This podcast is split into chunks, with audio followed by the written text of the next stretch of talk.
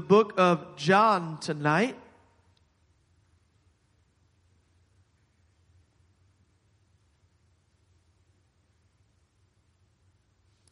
Book of John. We're going to go to John chapter 15 is where we are going to uh, have the majority of our, our text here tonight.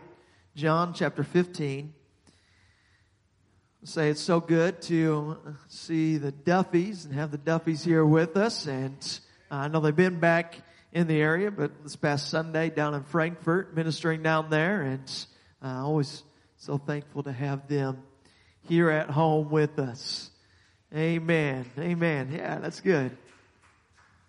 John chapter 15. I just want to uh, really start off with what is going to be the end of the, the portion of text that we're taking tonight, but uh, we're going to start at the end and then we'll go back to the beginning. It's in John chapter 15, verse 11. Jesus speaking here says that these things have I spoken unto you that my joy might remain in you and that your joy might be full. I think this probably is a pretty important passage that Jesus is speaking to us. If you are ever in the, in the same boat that I'm in at times where you feel like you just need a little bit of joy in your life. Anybody ever been there? I think, uh, I think that living with joy is, uh, is so much better and uh, more preferred than living life without joy. You can, you can live life either way, but I'd rather live life with joy in my life than without joy in my life. And I've, uh, I've heard so much, uh, really just, just spoken to so many people recently who have been dealing with just stuff, dealing with things and, and anxiety is, is, I feel, in this day and age, such a, uh, a tremendous weight on, on people's lives and, and I see the effect of anxiety, how it will suck the joy out of, out of people and, and, uh, just different issues that, that are, uh, rising in their life and it can just suck the joy out of them. But Jesus says here that it is through these things that I've spoken to you that my joy might remain in you and that your joy might be full. And so I want to, that's how I want my life. I want my joy to be full. I want to live life knowing that the joy of the Lord is in me, that the joy of the Lord is my strength and, and to live life with strength, which is in the joy of the Lord. That's, there's, there's peace. There's peace in this. There's, there's a confidence that, that the Lord is good and that, and that I can have joy in that, knowing that everything's going to be alright. As long as I, as long as I do as, er, take to heart what Jesus speaks here in this passage. And so let's, let's go back to the beginning of the passage. And we're going to start in verse number one. It says, Jesus uh, speaking here again says, I am the true vine and my father is the husbandman. The, the, whole, uh, I guess I'll, I'll just mention that the title of this Bible study tonight is to abide in him, that we might abide in him. But I want to start here talking about the vine, which is where Jesus begins, begins this, uh, uh, illustration by pulling out this idea of a vine. And this is, if, if you read through the book of John, you'll notice that there are several different times throughout the book that Jesus makes a statement in which he begins it with, I am. Now that's a very profound two words that he would use because that harkens back to the Old Testament and the, the encounter that Moses has with God at the burning bush when Moses asks God, what or who should I tell Pharaoh that sent me or what is your name? And God reveals his name to Moses as being the I am that I am. That Uh, I am. This was uh, the the name of God, even the name Jehovah or Yahweh. It derives from this phrase, this uh, understanding of who God is, this name of God. I am, and Jesus uses that uh, that phrase. This very uh, when he would say it uh, to to the people that he's speaking to, they their ears would perk up a bit. They uh, it catches their attention when he says, I am, because uh, this is bringing them back to, uh, to their understanding of who God is and the name of God. And this is the last of the I am statements that Jesus would make in the book of John. He says here that I am the true vine and my father is the husbandman. Now, if we look at this vine imagery, uh, and, and, I'm not going to go into those those passages there, but uh, I have them listed in Isaiah and in Psalm. If you look back through the Old Testament, you can see this vine imagery that's that's used, and is often this symbol uh, for God's people. That the people of God would be likened unto the vine, and and so this is uh, a very uh, it's used several times throughout Scripture as uh, as being that symbol of the people of God. Jesus, though, here uses this and he says, "I am the true vine." He's not speaking collectively in this moment, but rather of himself. That I am that true vine, not just the vine, but I am the true vine. It's it's not Abraham that was the true vine. It was not David that was the true vine. That it is Jesus Christ who is the true vine. It's not Israel, not them that are the true vine, but rather it is Jesus Christ who is the vine. And he says, my father is the vine dresser. My father's the husbandman. He's the caretaker of the vineyard. Now, perhaps you, you read that passage there and it, it might bring some, some question to your mind as far as Jesus, uh, making this delineation between himself and the Father, him being the vine, the Father being the caretaker, the husbandman. But this is, if you, if you look, uh, look into this a little further, we see the dual nature of Christ that is displayed in this imagery that Jesus is speaking of. The dual nature of Christ. We know from scripture that Jesus was fully human. Right? That Jesus was 100% man. Also, Jesus was 100% God. That he was God he was man. He was, we, just talked on Sunday about the son of man, that Jesus addressed himself as being the son of man, or he is fully man, but yet he is also the son of God. John chapter 1 verse 14 tells us that the word was made flesh and it dwelt among us. The word that uh, I guess we could go back to John 1 1 where it says, in the beginning was the Word. The Word was with God and the Word was God. And that Word was made flesh and it dwelt among us. That Jesus is God manifest in flesh. He is completely and 100% human just as we are. But Jesus was also fully God. He, he addressed this uh, in John chapter 10. We see when he says in John 10 verse 30, he says that I and my Father are one. I and my Father are one. In John chapter 14 verses 10 and 11, he addresses this again. He says there that believest thou not that I am in the Father and the Father in me?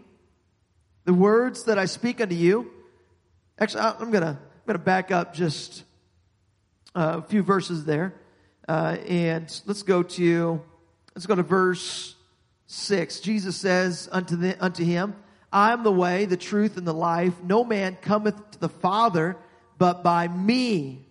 That Jesus says, "I am the pathway. I am."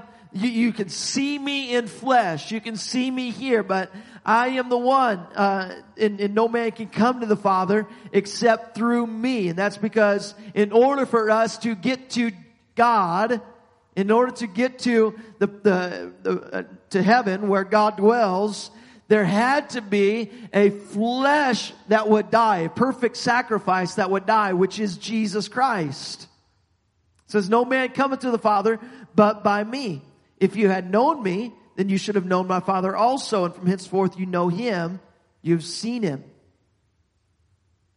If you've known him, you've seen him. Now, Philip, questioning this, says, Lord, show us the Father, and then it sufficeth us. Show us the Father, and then we'll understand what you're talking about here. We'll be satisfied. And Jesus said, Have I been with you so long, and yet you still do not know me, Philip? He who has seen the Father, or he who has seen me, has seen the Father. And how sayest thou then, show us the Father? You've seen me. You've seen the Father. If you've seen me, see God, Jesus was fully God. He says, I and my Father are one. I am the Father. I am in the Father. That's in verse 10 and 11. Believe us not that I am in the Father and the Father in me. The words that I speak to you, I speak not of myself, but the Father that dwelleth in me. He doeth the works. Believe me that I am in the Father and the Father in me, or else believe me for the very works sake. That Jesus was fully flesh, fully man, but yet he had the full, the, the, the fullness of the Spirit of God that dwelt in him. And so there was in Jesus Christ the same ability or the same temptation that we may face. Jesus was tempted in like manner as us, right? That Jesus was able to uh, uh, undergo temptation in his life, and he experienced temptation, but yet, and that's that's why we see Jesus praying because he in his flesh would will to do that which was against the will of his spirit.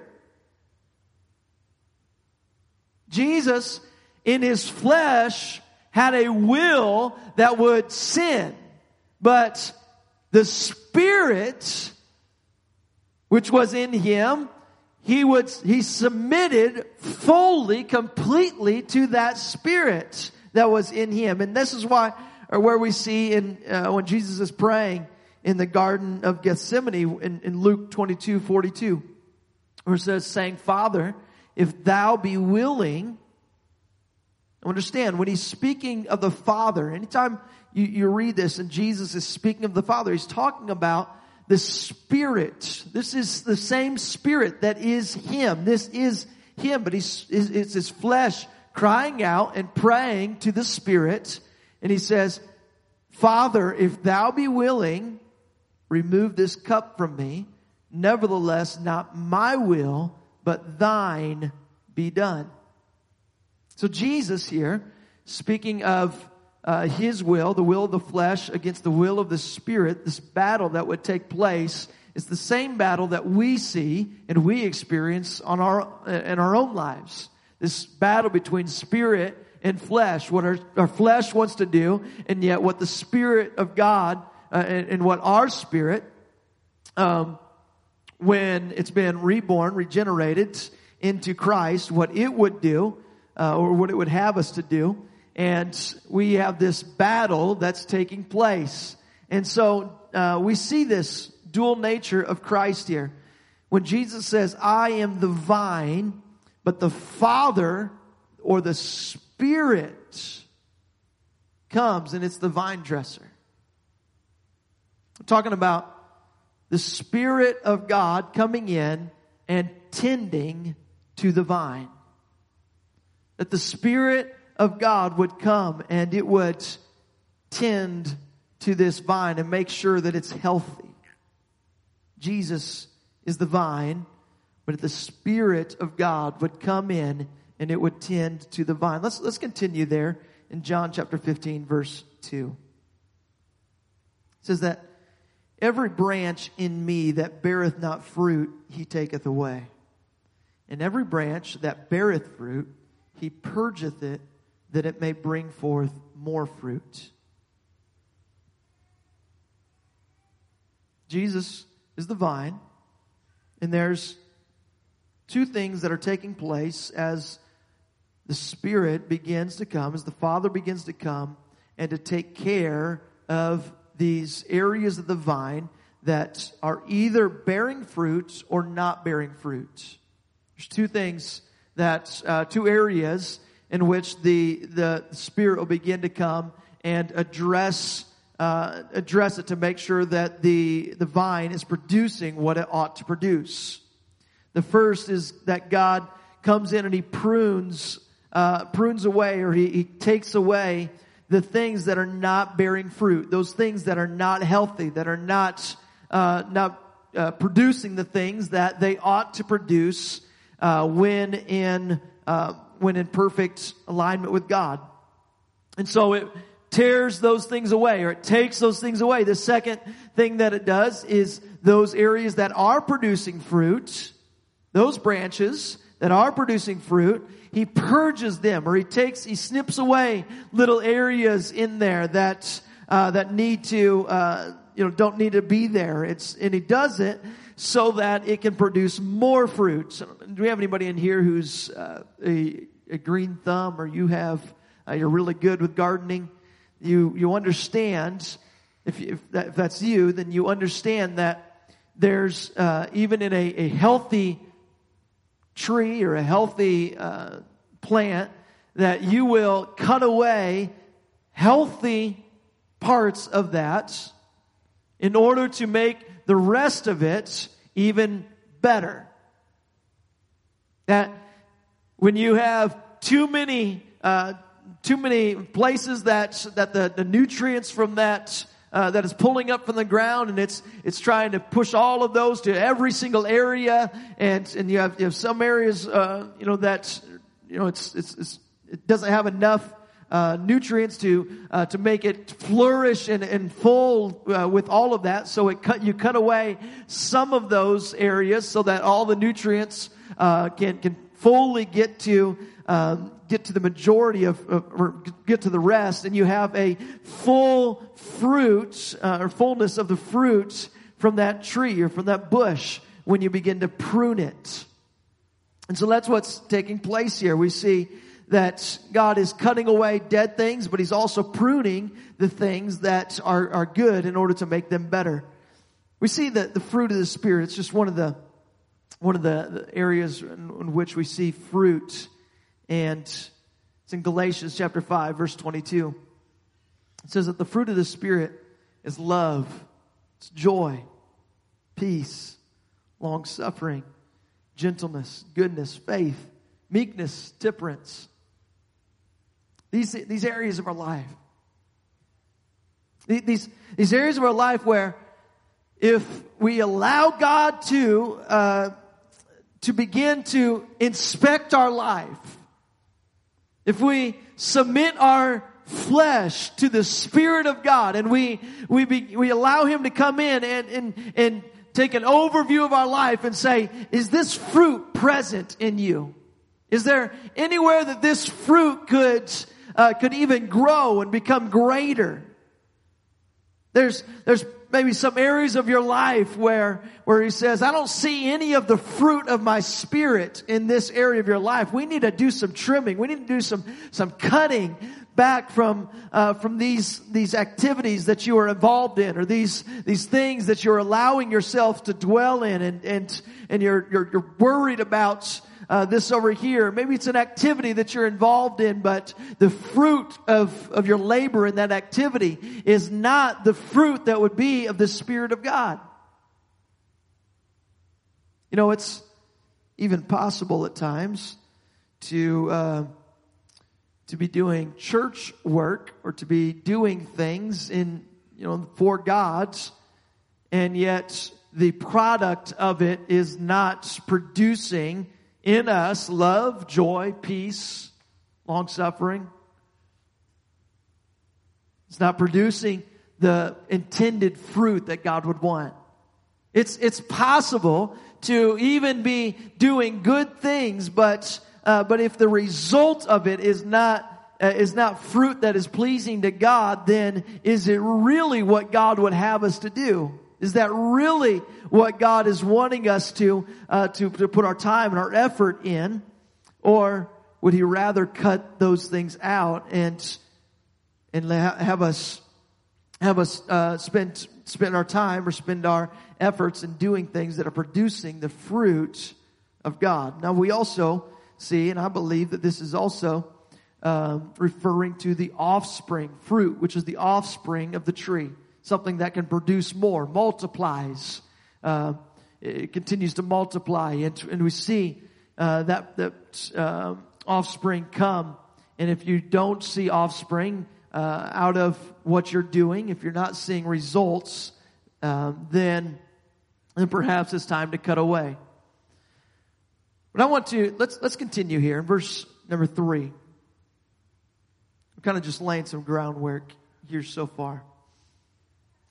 Verse number three, it says, Now you are clean through the word which I have spoken unto you. You are clean through the word which I have spoken unto you. This, when I, when I read it, I'm studying here and thinking, why did he take this shift to all of a sudden talking about cleanliness? Seems like a, a rather odd shift when he's, he, he, he's been speaking about the vine and cutting away the vine, pruning the vine, making sure that it's healthy. And then he's, he, he seems like he, he takes a little shift here to, to say, now you're clean through the word that I've spoken unto you. But then I got diving into this word clean and, and we look into the Greek of this word clean and it's this, uh, this Greek word katharos, which means pure, without blemish, spotless. And it has the same root word, this katharos, and you can see it there, uh, kathairo, which is the word purgeth in that previous verse. When he talks about purging the areas of our life that have, uh, that, that have fruits, but he's taking or he's cleansing the filthy impurity. He's pruning the trees and the vines of their useless shoots. He's purging us. So he does this purging process, this cleaning process in us through his word. You can also see that um, the the end of that word purgeth is the other word that's used in verse two, which means to take away. It's this just airo, not katharo, but just airo, which means to bear away and or to carry off. And so we see those the connective tissue of those, those three words there, but this purging process of what God is doing in us as the vine. It comes through the Word of God. It comes through uh, allowing His Word to speak to us. And uh, I, I'm so thankful that the Word of God is alive. Right? I'm thankful that there is a, the Word, when you open it up, it can speak to my very issue that I'm going through right now. It can speak to me and my, it may have been written 2,000 years ago, but it's still just as alive and relevant today as it was when it was first penned. I'm thankful for the Word of God. I'm thankful that it can come in and it is as that two-edged sword that does pierce and it divides asunder the thoughts and the intents of the heart. It comes in and it can cut away those, uh, those things from the vine, those things that don't belong in us it begins to cut those things away. We see that analogy also in John chapter 8 where uh, he says, Jesus says, if you abide in my word, then you're my disciples indeed. If you remain in my word, if you do not depart from my word, then you are my disciples. The word of God will cleanse us. The word of God will purify us. The word of God will keep us connected uh, to to the our purpose, and uh, it, will, it will keep us connected to our the will of God.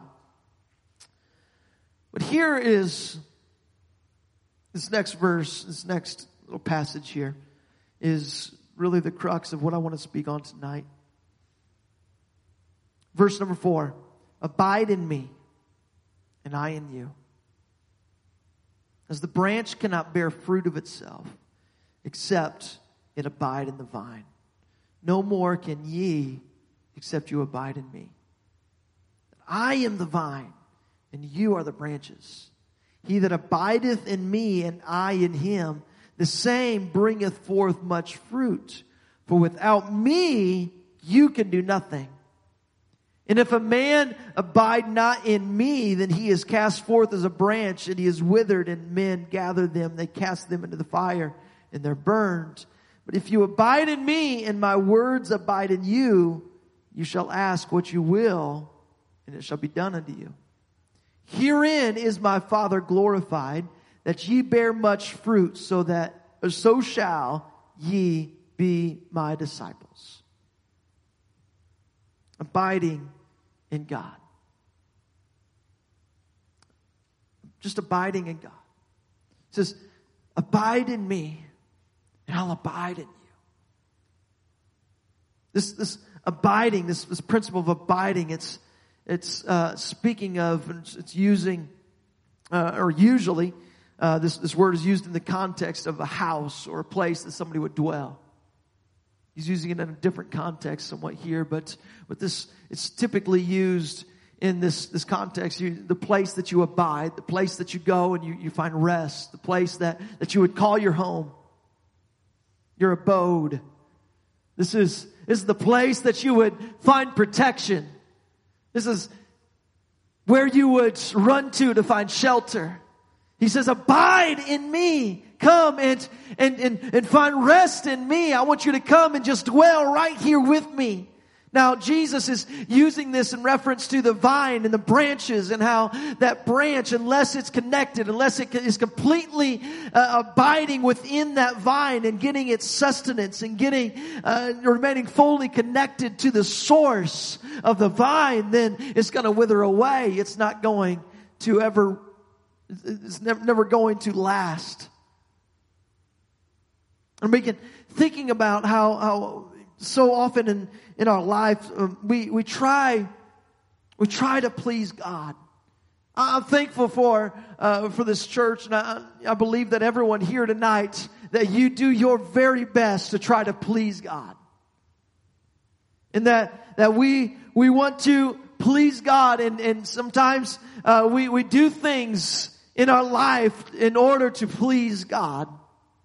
We'll, we'll do things that, uh, that, it's like, God, I want to, uh, I want to uh, make sure that I pray, or, I, rather, I, want to make sure that I, I read the scripture in the morning, and I, I want to make sure that uh, uh, that I'm doing the things that you would ask me to do, and and and there are times, if I'm honest about myself, there are times when I've done that in order to check a box. There's times in my own life where I have gotten, um, just made sure, you know, I, I, know that I'm supposed to get into your word. And so, uh, let, me, let me make sure that I, I, open it up and I, okay, I check the box. I'm good. It, none of it really sank in. None of it really affected me that day when I read it, but I did read it. I, I want to, I come to church because that's what's expected of me. Uh, at church, we can even uh, we can even get into a trap at times of of saying, God, I want to build the church because that is going to please you. God, I want I want to have a church that's full here because God, you will look down and you will applaud my efforts at filling the church house. Well, if we're honest, sometimes that can be our, um, our, our drive at, at times about God, I want to work. I want to perform well. I want to impress you. God, I, I, want to build something great. I want to make sure that I'm working well enough that at the end of the day, you'll stand there and you'll say, good job. Well done, my, my good and faithful servant.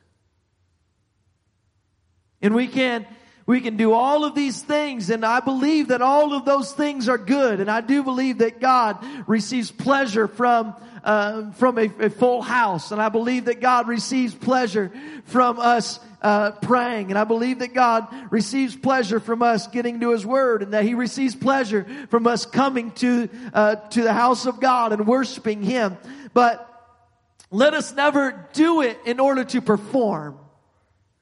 I don't want to do it in order to impress God. I rather just want to abide in Christ. And as long as I abide in Christ, all of those other things happen out of the out of the outflow of the vine and out of the outflow of what God is speaking to us and doing in us. God, I don't want to I don't want to work tirelessly. I don't want to try to outperform my, um, just outperform what I, you know, I've done in my past. Uh, because because I want to try to build up something great, and no, I want to. I just want to abide in you, and I just want to remain connected to you. God, if, if there's one thing above, above all that you would ask of me, the, the number one thing is that I would get to know you on a deep personal level and that I would abide in you and that I would find my sustenance and my life in you and that above everything, God, I just, I just want that to be the driving force of my, when I wake up in the morning and when I lay my head to rest. God, and I abide in you today. And what does that look like? What does it look like to abide in Christ? I believe it it's, it's like what, uh, what Paul says when he says uh, to pray without ceasing. You pray without ceasing. It's a, uh, it's a attitude that you have. That only comes when you are, are abiding in Christ. Now, it doesn't mean that you're right here at the altar all day, 24 hours a day or that you're in your prayer closet at home 24 hours a day. That's not what he's, he's speaking of when he says pray without ceasing. He's saying uh, you need to be ready at any time to always reach out to the Lord and say, God, what is your will? God, what is your will in this? Let that be your, your first, uh, your, your, your, reaction that, that you would automatically just go and, and, and seek the Lord and allow him to speak into your situation. Uh, abiding is, uh, is, is finding your um, is finding your identity in who you are and not in what you do. And that's a big thing. I want to find my identity in who I am. That I am a child of God. My identity is one that is wrapped and clothed in Him that I abide in him. That if the, what does that mean if you abide in him? That means that from the outside, others looking at you, they see Christ. They don't see me. It's not about people applauding me. It's not about people seeing my performance and thinking, wow, he's, this is a really good, really good guy right there. He's done a lot. No, I want them to see Christ in me. He says, abide in me and I'll abide in you. When you abide in me, you, uh, it's, it's a place where, uh, where your number one goal is to simply to please God. Your number one goal is to simply please God. And in many days, that simply looks like you just taking some rest and saying, God, I've been spinning my wheels a lot lately, and I just need to allow your refreshing to come. God, I need your refreshing to come and to, to begin to speak to me and give me direction before I move any further. Before I go and take another step in you, God, I need you to give me direction. I want to abide in you. I don't want to get ahead of you. I don't want to go behind you. God, I want to abide in you. That doesn't mean that you're always just standing still, but, but because God, he, he begins to move and you better move. And when God stops, you stop. I was speaking to somebody earlier today about, about this, about abiding in Christ. And uh, I said it may look like you stepping into, into your home and, and you, uh, you've had, you've been thinking all day, all day long about, uh, what you are going to say to your spouse when you enter in because you've been dealing with some things and, and you have your answer, you have your, uh, your thing that you're about to unload and then all of a sudden the Lord speaks to you and he says, no, I don't want you to say anything. If you abide in Christ, your mouth shuts and you just listen to what God would say. Abiding in Christ is finding pleasure in Him. Abiding in Christ is obeying Him. That's what he goes on to say here in verses 9 and 10. He says, As the Father has loved me, so have I loved you. Continue ye my love, that if you keep my commandments, you shall abide in my love. Even as I have kept my Father's commandments and abide in his love. That if you keep my commandments, then you shall abide in my love. That his commandments are born out of his love for you. That the commandments of God are born out of the fact that God loves you more than any, than anything, anybody else could possibly love you. This, there is no possible way that the world could love you more than what God loves you. Your parents don't love you more than what God loves you. Your spouse doesn't love you more than how much God loves you. That God, His love for you, it breaks down every wall. God's love for you, it, it, it goes beyond any kind of human capacity for love. And that's where His commandments are born out of that love. And that's why He says, if you keep my commandments, then you understand my love for you. If you keep my commandments, you understand that uh, that these things are, are born out of the fact that I'm keeping you safe. I'm I'm keeping you out of harm's way. In First John chapter seven, or chapter four, verse seven and eight, it says, "Beloved, let us love one another, for love is of God, and everyone that loveth is born of God, and knoweth God. He that loveth not knoweth not God, for God is love." God is love. This is his identity of who he is. God is love. And when you abide in Him, you, you understand that the immense love that God has for you and you can't help but to, but to just just walk in, in the love of God and just say, Lord, I want to please you. God, I, I want to, whatever I, am doing, God, it's not out of performance. It's not out of impressing you. God, I just understand that you love me. And as long as you love me, God, I want to show you how much I love you back. In John chapter 13, verse 35, it says, by this, uh, by this, all men will know that you are my disciples, that if you have love one to another. That if you have love, you show affection. It's agape love, a, a, a love feast one toward another. That the way that you treat others is reflective of you abiding in Christ. When you abide in Christ and you understand the fullness of the love of God to, toward you, then that same love comes out of you and, and you, you see that expressed toward one another. And he says it's by that love that you know that you are my disciples. And then he finishes there this passage in verse 11. This is where we began. In verse 11, he says that these things have I spoken unto you, that my joy might remain in you, and that your joy might be full. And I, I just felt the, the weight of that as I read it. I've, I've read all of this, this passage and, and studied it over before, but, but this, this verse 11, it, uh, I guess I, I didn't connect that uh, previously in this in, in thinking of the weight of what he's saying here. That it's, as long as you abide in me, and I abide in you, that as long as you have done that, then my joy will remain in you. And this is where this is where my mind went with all of this, and uh, I'm feeling that what Jesus is is speaking here about about living for Him and uh, about about pursuing God and, and making sure that that everything that we're doing and, and following his commandments and, and we're, we're doing all this and, and, and yet sometimes it feels like we're weighted down.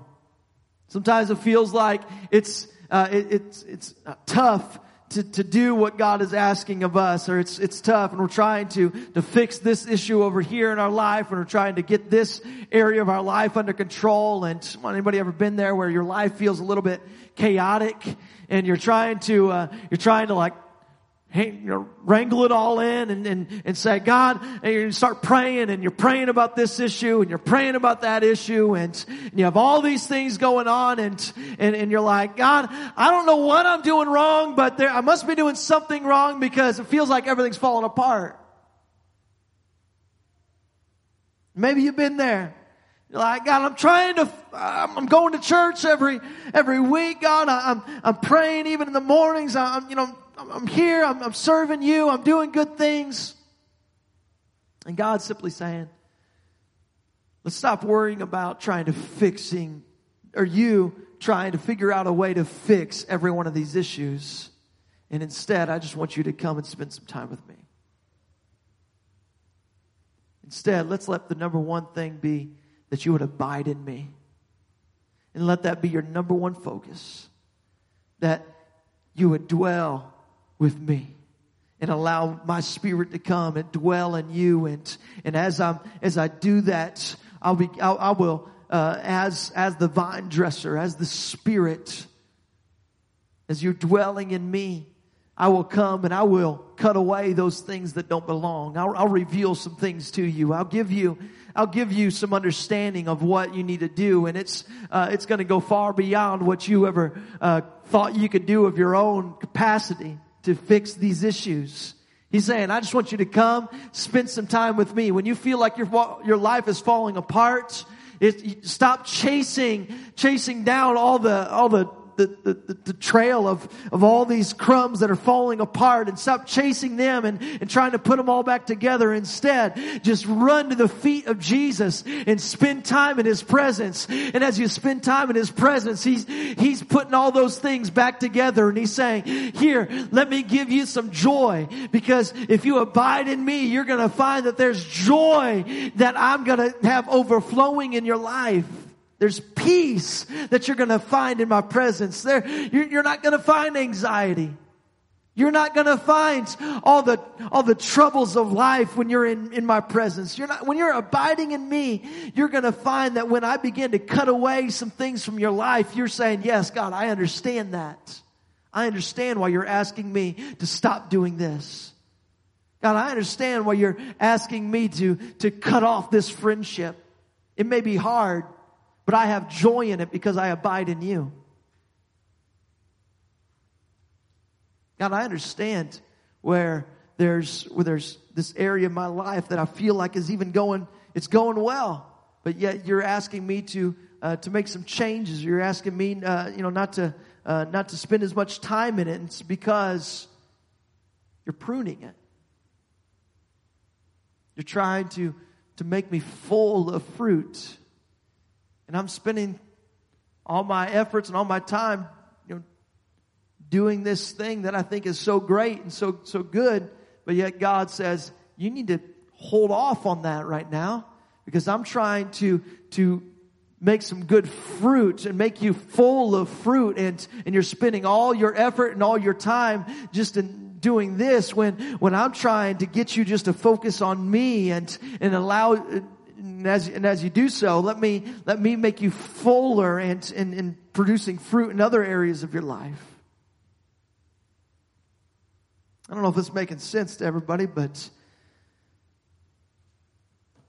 I've just found myself at times trying to pursue uh, building a church or, or performing for God and making sure that I've got my life on track and making sure that I'm, I'm doing this right. I'm raising my children right. I'm doing this well. And it can get tiring at times or it can get taxing at, at times and, and, and you're, when you're, when you're trying to perform or when you're trying to impress God or you're trying to just build something for God. At the end of the day, you're going to be worn out. You're going to be, uh, find yourself at a place where it's, uh, you know, it's like, man, did I really put all of that work in and I'm not seeing much fruit for my labor? And yet when God says, if you just abide in me, if you just let your number one priority be about spending time with me and allowing me to speak to you, speak into your life, cut away those areas that ought not be there. When I move, you move. When I stop, you stop. You abide in me, and I abide in you. When my spirit is leading you and guiding you, you'll find that the joy is there. That there's joy in there's joy in, in, in allowing God to, uh, to prune us. There's joy in allowing God to, uh, to, to, to make the areas of our life see a, the abundance of the fruits that would come from, uh, come from God. There's, there's joy in it because we're abiding in Christ. It says in Nehemiah chapter, chapter 8 verse 10, it says that the joy of the Lord is your strength. The joy of the Lord is my strength. I want to walk in strength. I want to find and, and, and, and invest in that, that thing that's going to bring joy. He says that my joy will remain in you. Your joy will be full as long as you abide in Christ. I wonder if we here tonight, we've got a few minutes left. If we, I wonder if we could just close this out with just a little time of prayer. I know it's a Wednesday night. We've got five or ten minutes here from when we usually let out. And I wonder if we could just lift up our hands and in fact let's let's stand in this place.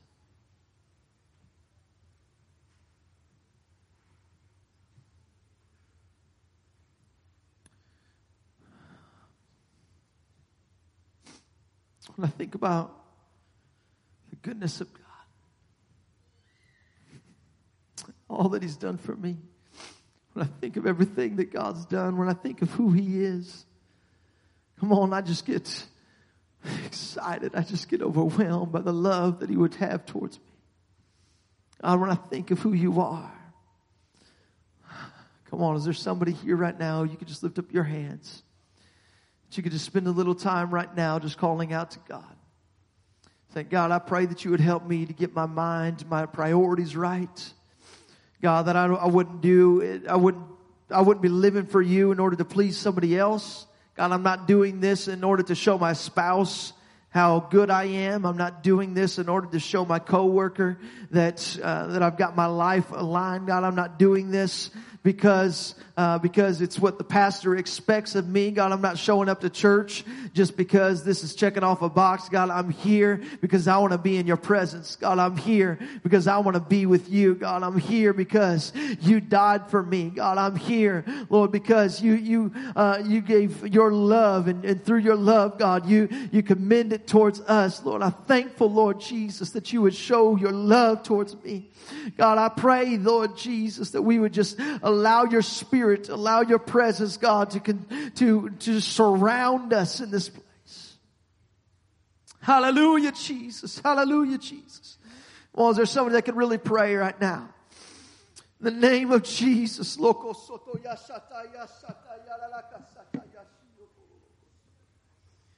name of Jesus, Lord, I worship you.